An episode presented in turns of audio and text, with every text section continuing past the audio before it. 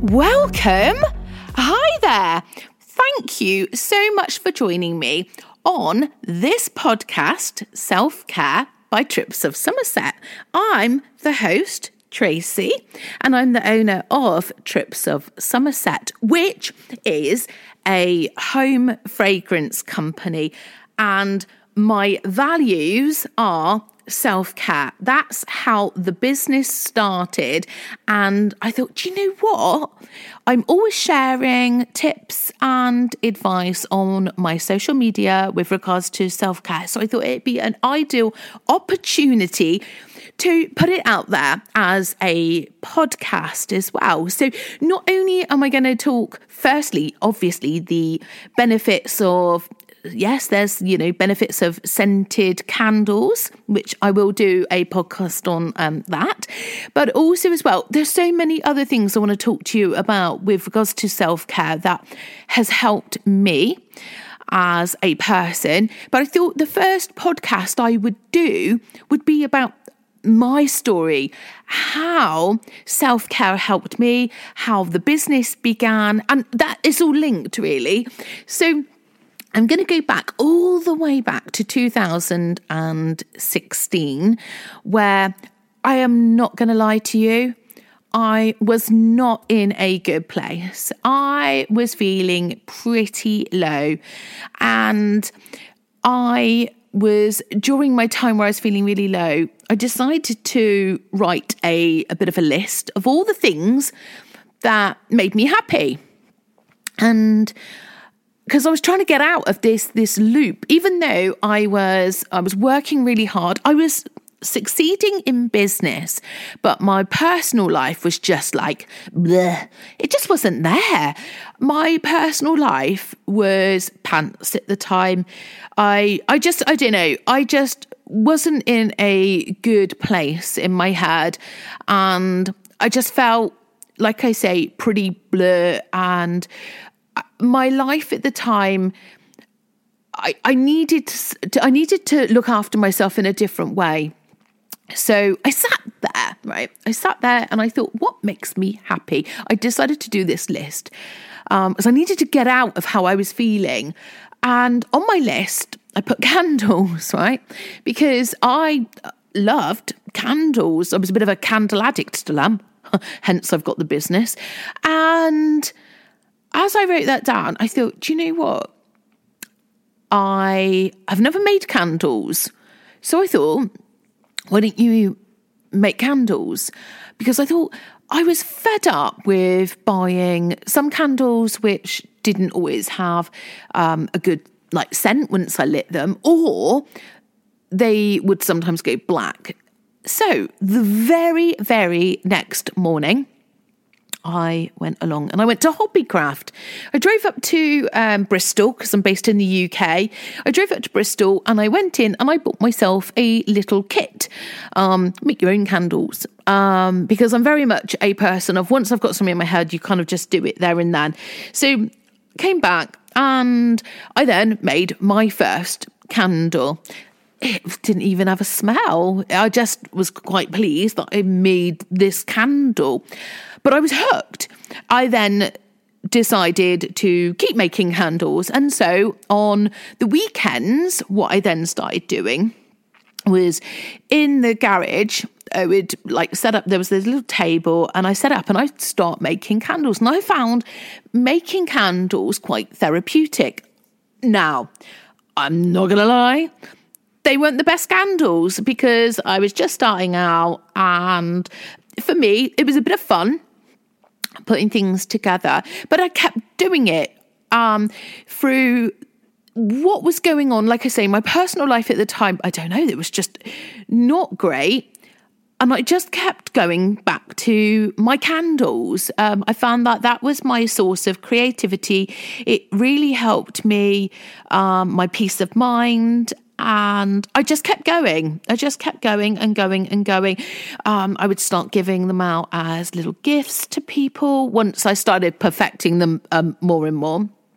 And then I got myself insured and every, everything in everything else, and had a business. I got a business um, up together because I actually thought of my candles being bloody good.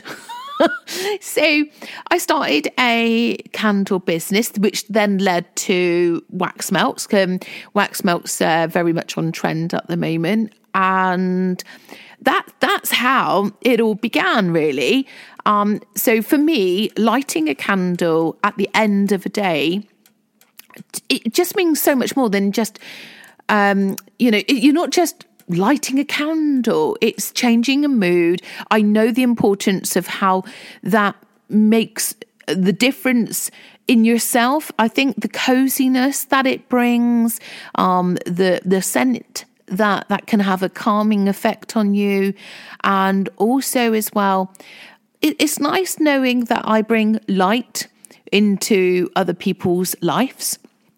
So there's a lot of um, information on scenting. At one point, I did a role in my old corporate job where I was a national key account manager and I sold scenting um, through um, you know the business. And the there was big businesses out there. They know the importance of scenting it really is big. You know, we're talking some really large companies know that when the right scent means a lot to sales um, and how it makes someone feel. Big, big businesses do not spend money on things they don't think are important, and they were spending money on on scenting. So I I found that quite interesting. That helped me along um, the scenting journey before I got, began the candle business, if I'm honest.